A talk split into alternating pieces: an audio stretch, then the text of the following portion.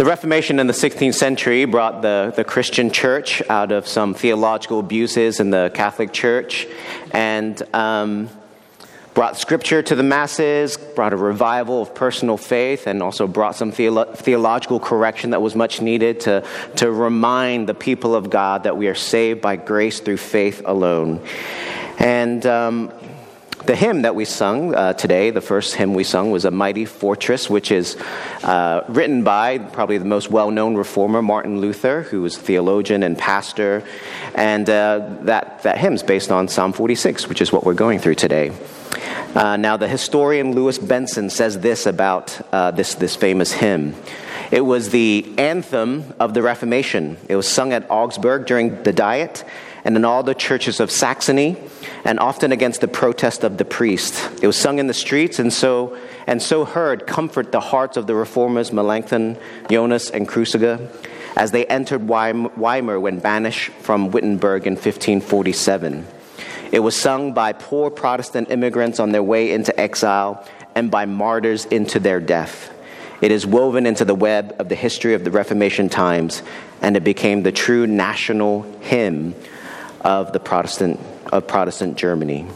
And this hymn, and Benson continues, this hymn became closely associated with the reformer himself, as it embodied in words and in melody so much of the character of the author, his boldness, his confidence, defiance in the face of opposition.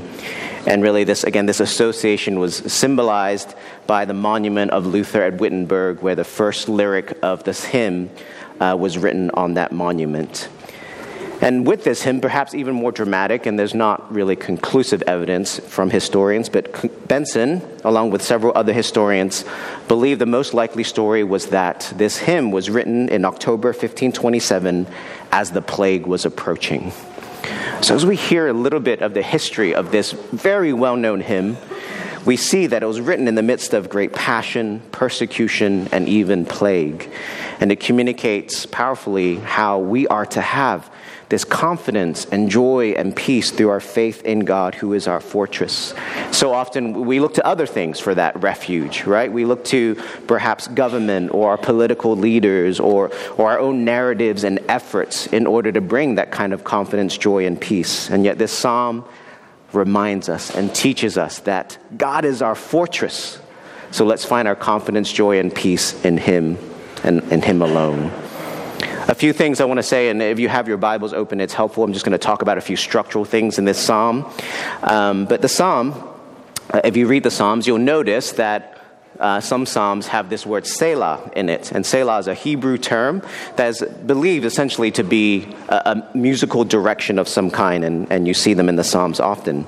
And so sometimes it doesn't always work this way. Sometimes when we read the Psalms, the, the placement of Selah can give us an indication of divisions uh, within the psalm. And it's quite clear in this one because it's also corroborated with other little clues. But we'll see in Psalm 46, Selah occurs after verse 3, after verse 7, and after verse 3. And so it breaks the psalm up into three sections. The other clues we see of these being these three sections is that each section is basically three verses, except that in section two and section three, there's also refrain or chorus that's an extra verse, right? So verses seven and 11 are this refrain that is repeated um, in this psalm. And then when we were wondering, what, what is the theme of this psalm? Again, it's quite clear with this one anyway. The, the first line, which is a well known line for most Christians God is our refuge and strength, a very present help in trouble, introduces the theme to us. And is confirmed as the theme because, again, this refrain uh, in verse 7 and 11 is essentially the same idea. The Lord of hosts is with us, the God of Jacob is our fortress. So we hear this theme God is our, our, our, refuge, our strength, our help. He's in the midst of us, He is our fortress, He is our help in trouble. And as He's not just any help, not just like some friend coming by to assist you. He is the Lord of hosts. He is the Lord of the heavenly armies. He is the divine warrior who comes. And so we see we hear this really strong militaristic imagery in this psalm. God is our help. With all of his might, he comes to help. And so we'll see as we go through the psalm, this movement in the psalm from section one, where we're told we need not fear even though nature falls apart, to section two, that God brings this flowing joy of the river of God, even amidst national turmoil. And in section three, where we're told that God will bring peace to us for his glory. So let's dive in into more details of this. I'll just quickly read these verses. God is our refuge and strength, a very present help in trouble. Therefore, we will not fear though the earth gives way, though the mountains be moved into the heart of the sea, though its waters roar and foam, though the mountains tremble at its swelling. Selah, just so you, you remember that, the placement of that. So the Bible actually, in different parts, paints this picture Okay, don't take this scientifically, this is imagery. Paints this picture that the earth is built up on the seas, almost like it's on pillars. And the imagery that's being described here in section one is as if the earth is falling back into the sea. So, Genesis, we, we see this creation. It was the original, there was just chaos and waters, and, and God created land out of the waters. And see, here we, we see the reversal of that the earth is falling back into the sea. And so, this very uh, overwhelming flood uh, that is being described is almost like cosmos is collapsing around. But yet, it's saying we need not fear, even if the very cosmos around us is collapsing. We need not fear because God is our refuge and our strength. Even in these most extreme of situations, we can have confidence that God is our help.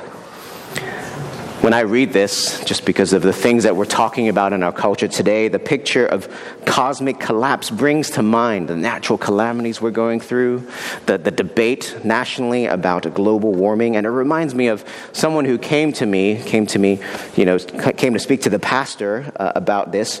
And, and this person had this great great fear of global warming. Now, I don't mean like some activist who's like, we need to do something. Like, this man was in despair over what global warming would do to our, to our world.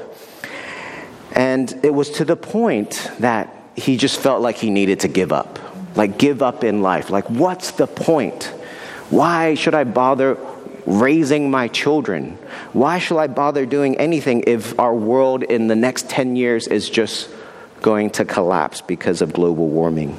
He had even made plans to move to what he thought of as being the safest place in the world, which apparently was Germany. I don't know why Germany. I didn't ask him why Germany was the safest place to be if global warming and the extent of it is true. Then, and he, he described how he was feeling like he was on this train. Well, all of us, he believed, all of us were on this train that was hurtling down the tracks, and the tracks were just going off the cliff. And he was like, Pastor, what do I do? I don't, I, I don't know how to have hope in this situation. And given the amount of despair he felt, I felt like the only thing to do was to point him to God. I mean, obviously, that's the most obvious thing for a pastor to do, but there are a lot of things you can do when you're counseling someone. But his despair was so great his fear of death being so inevitable, my, my words to him was simply along the lines of death is in, inevitable for all of us, and our lives are in the hands of the Lord, and the timing of our, our going is in the hands of the Lord. And ultimately, the question is do we trust Him? Do we have hope in Him in this life and in the next? And that even when we have what whatever great anxiety or despair over whatever is going on in this world, that we can have confidence that our lives are in God's hands, that He is our refuge and our strength. He is the one who can take those fears away, even if it seems like all the evidence points in this world to things not going well. Honestly you know, pastors have inner dialogues. They have things that they're saying and they're their own inner dialogues. I'm saying these things because I think it's the right thing to say. In my head, I'm feeling very skeptical that any of what I'm about to say to him or I'm saying to him is going to have any effect on the despair that he's feeling. That's how great his despair was. But honestly, somehow and really supernaturally, I was like, the Holy Spirit just applied those words to his hearts. And he felt great comfort in these words. I was like, oh, wow, like, God is real. He can change hearts. And this man, just in the course of an hour, just the God applied this hope to his heart.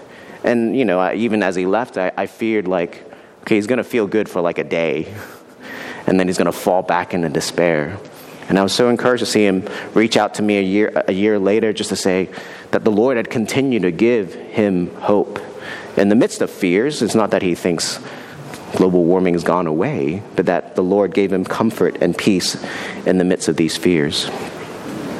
You know, for some Christians, this whole thing with global warming, um, some people think it either doesn't exist or that even if it does, like, it doesn't matter. You know, this whole world is going to go away anyway. It's all going to burn, so whatever. But I do believe that God calls us to be good stewards of this earth that He's given us, and that we are to do so for His glory. And that when God made man and woman, Adam and Eve, when He made humanity, it was inherent in His command to us to cultivate the earth that we had been given stewardship over, that we were to rule over this earth, cultivate this earth for His glory, to cultivate it, not to exploit it. And we know at the very same time that global warming does bring great anxiety, even despair to people around us, and maybe even to those of you here. And this psalm tells us that we, we need not fear that. We don't need to despair of that that we can put our trust in the Lord who promises to redeem all of creation around us. That in fact, I believe we as Christians can have more hope than anyone else because we believe not only that our efforts can make a difference, but we believe that God is the one who desires to redeem all of creation. How is he going to do it? I'm not exactly sure how, but that is a promise he gives in Scripture. And so when we consider how we are to be good stewards of this earth, we can remember that we do so for God's glory, and we do so with a God who is at work to do this. And so we are made to have confidence in this God because He is our fortress, and we can engage in this world with that confidence that comes from God, our fortress. Now he continues on in the flow of this psalm in verse 4. There's a river whose streams make glad the city of God, the holy habitation of the Most High. God is in the midst of her, she shall not be moved. God will help her when morning dawns. The nations rage, the kingdoms totter. He utters his voice, the earth melts. The Lord of hosts is with us. The God of Jacob is our fortress. So the imagery switches from section one, where we see the earth being engulfed by the sea, falling into the sea, to this imagery in section two of this psalm of, of this river of life, this river of God that brings life to the city of God and to the people of God. And this river of life is this symbol throughout Scripture of God being the life giver, and that the life that God brings also brings joy. That this river of life is, it, it, it's an important imagery in Scripture. And this imagery of this river flows from Genesis all the way to the end of Scripture in Revelation. I'm just going to read a few verses to remind us. Genesis 2 gives us this picture of a river of life that flows through the Garden of Eden. And verse 10 specifically says, A river flowed out of Eden to water the garden, and there it divided and became four rivers. In Ezekiel 47, a prophecy is given of God restoring the city of God for God's glory. And so verse 1 says this Then he brought me back to the door of the temple, and behold, water was issuing from behold, below the threshold of the temple towards the east. And wherever the river goes, every living creature that swarms will live, and there will be many fish. For this water goes there, that the waters of the sea may become fresh, so everything will live where the river goes. And then scripture ends with Revelation, right? And Revelation 22, one of the last chapters of Revelation, we're given this picture of God's final work of bringing heaven down to God, bringing the city of God down to earth to restore and redeem all of creation, including his people. And that this picture includes the establishment of this river of life, this river that brings healing. Verse 1 and 2 says this Then the angel showed me the river of the water of life, bright as crystal, flowing from the throne of God and of the Lamb through the middle of the street of the city, also on either side of the river, the tree of life with its 12 kinds of fruit, yielding its fruit, fruit each month. The leaves of the tree were for the healing of the nations. What powerful imagery, this river of life, bringing healing to all the nations. And this picture of the river of life is given not just as like, hey, you know, life is great. It's given in the midst of describing national and political turmoil, talking about kingdoms tottering and nations raging. There's chaos within the country, there's chaos around the country. And the psalmist reminds us of the joy of God that we can have through the river of life as it permeates the city of God. I don't know about you.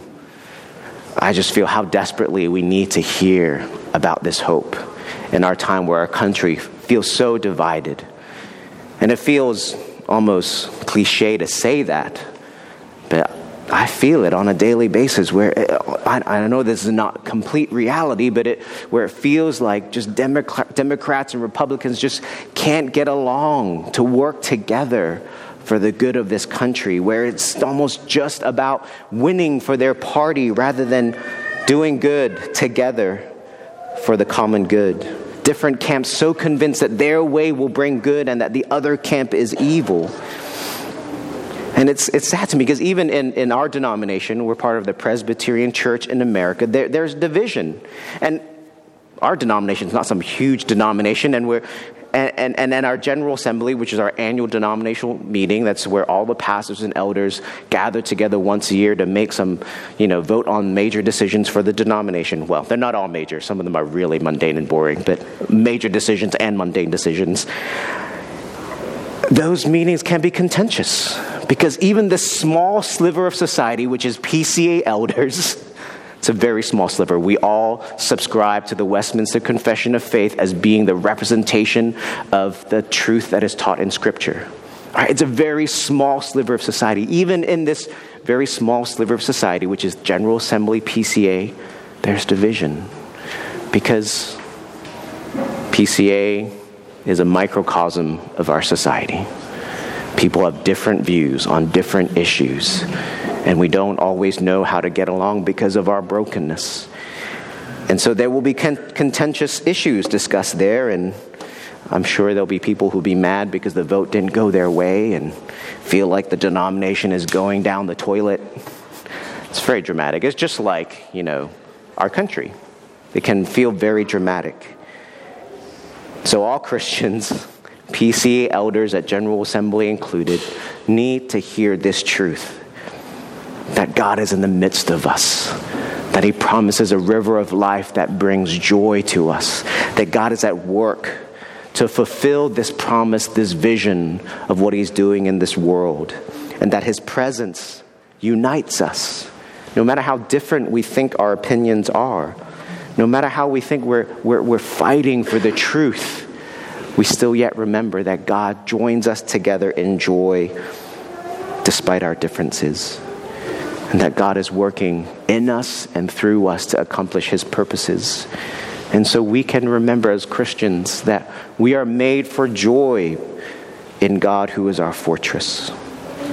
Let's see how the psalmist ends this psalm. Verse 8 Come, behold the works of the Lord, how he has brought desolations on the earth. He makes wars cease to the end of the earth. He breaks the bow and shatters the spear. He burns the chariots with fire. I will be exalted among the nations. I will be exalted in the earth. The Lord of hosts is with us. The God of Jacob is our fortress. Section 3 of Psalm 46 here promises God's intervention into this world to bring peace. He is not a God who's far away. He is not a God who is distant, who is just crossing his arms and watching the world go by. He is in the midst of us. He is at work within us, even when it seems like nature is collapsing around us, even when it feels like there's political and national turmoil. He is in the midst of us to work. And that He promises that His presence will eventually bring an end to all war and strife. Verse 8 it says, We hear, um, in verse 8, we hear that the destruction that God brings is a destruction of war and the weapons of war. That God's destruction brings worldwide peace. That He is the one who has the power and only one who has the power to bring an end to all war and to bring peace. And therefore, he is the one who is worthy to be exalted above all. Don't we all, in the end, no matter what we believe, long for that worldwide peace? Isn't that the hope that we as Christians say is the hope of kingdom come, the hope of heaven come down to earth? Only God is the one who can bring peace to our anxious hearts, to bring long lasting peace in our hearts and in this world. We are made for peace in God, our fortress. So, this promise, this promise of God being with us and in the midst of us, this promise of God being our refuge, our strength, our help, and our fortress, it is made most vividly reality through the Son of God, Jesus Christ. We are always going to be tempted to trust in movements and governments and political parties and personal narratives and personal efforts. And yet, this psalm calls us to trust in God Almighty, who is our fortress.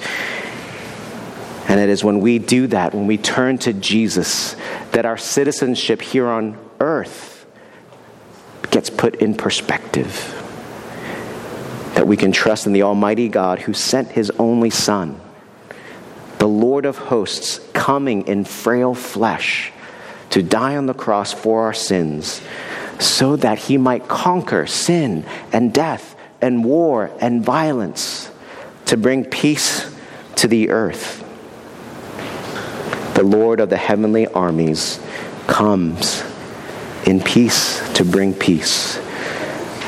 The gospel tells us that Jesus Christ is that living water, water, as it says in John 4:10, that the living water becomes fresh bubbling spring within them giving them eternal life john 4:14 that jesus is the living water and that water becomes the rivers of living waters within us that flow from within to give life to others as it says in john 7:38 the gospels tell us that these rivers of life is the Holy Spirit.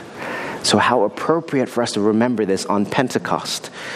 As Michael told us earlier, this Pentecost, where the Spirit of God came in such clear power to bring hope to all, to bring hope to all nations, to all people. And the gospel tells us that it is this river of life, the Holy Spirit, that can bring the joy that we were made for. The gospel tells us that the Lord, Jesus Christ, is the one bringing heaven down to earth in order to redeem all of creation, to restore it to its original design, to heal all brokenness. That this river of life will bring healing to the nations. And so our hope is in Jesus. Our hope is in Jesus who sent his Holy Spirit to bring the rivers of life to us, to fulfill God's design for us, to be made for confidence, for joy, for peace, so that we might serve him in this world and further the river of life going out to all people. God is our fortress, so let's find our confidence, our joy, and peace in him, and let us go out into the world with that confidence and joy and peace, so that all may know him to be the living God who brings life and joy. In Jesus' name, let's pray.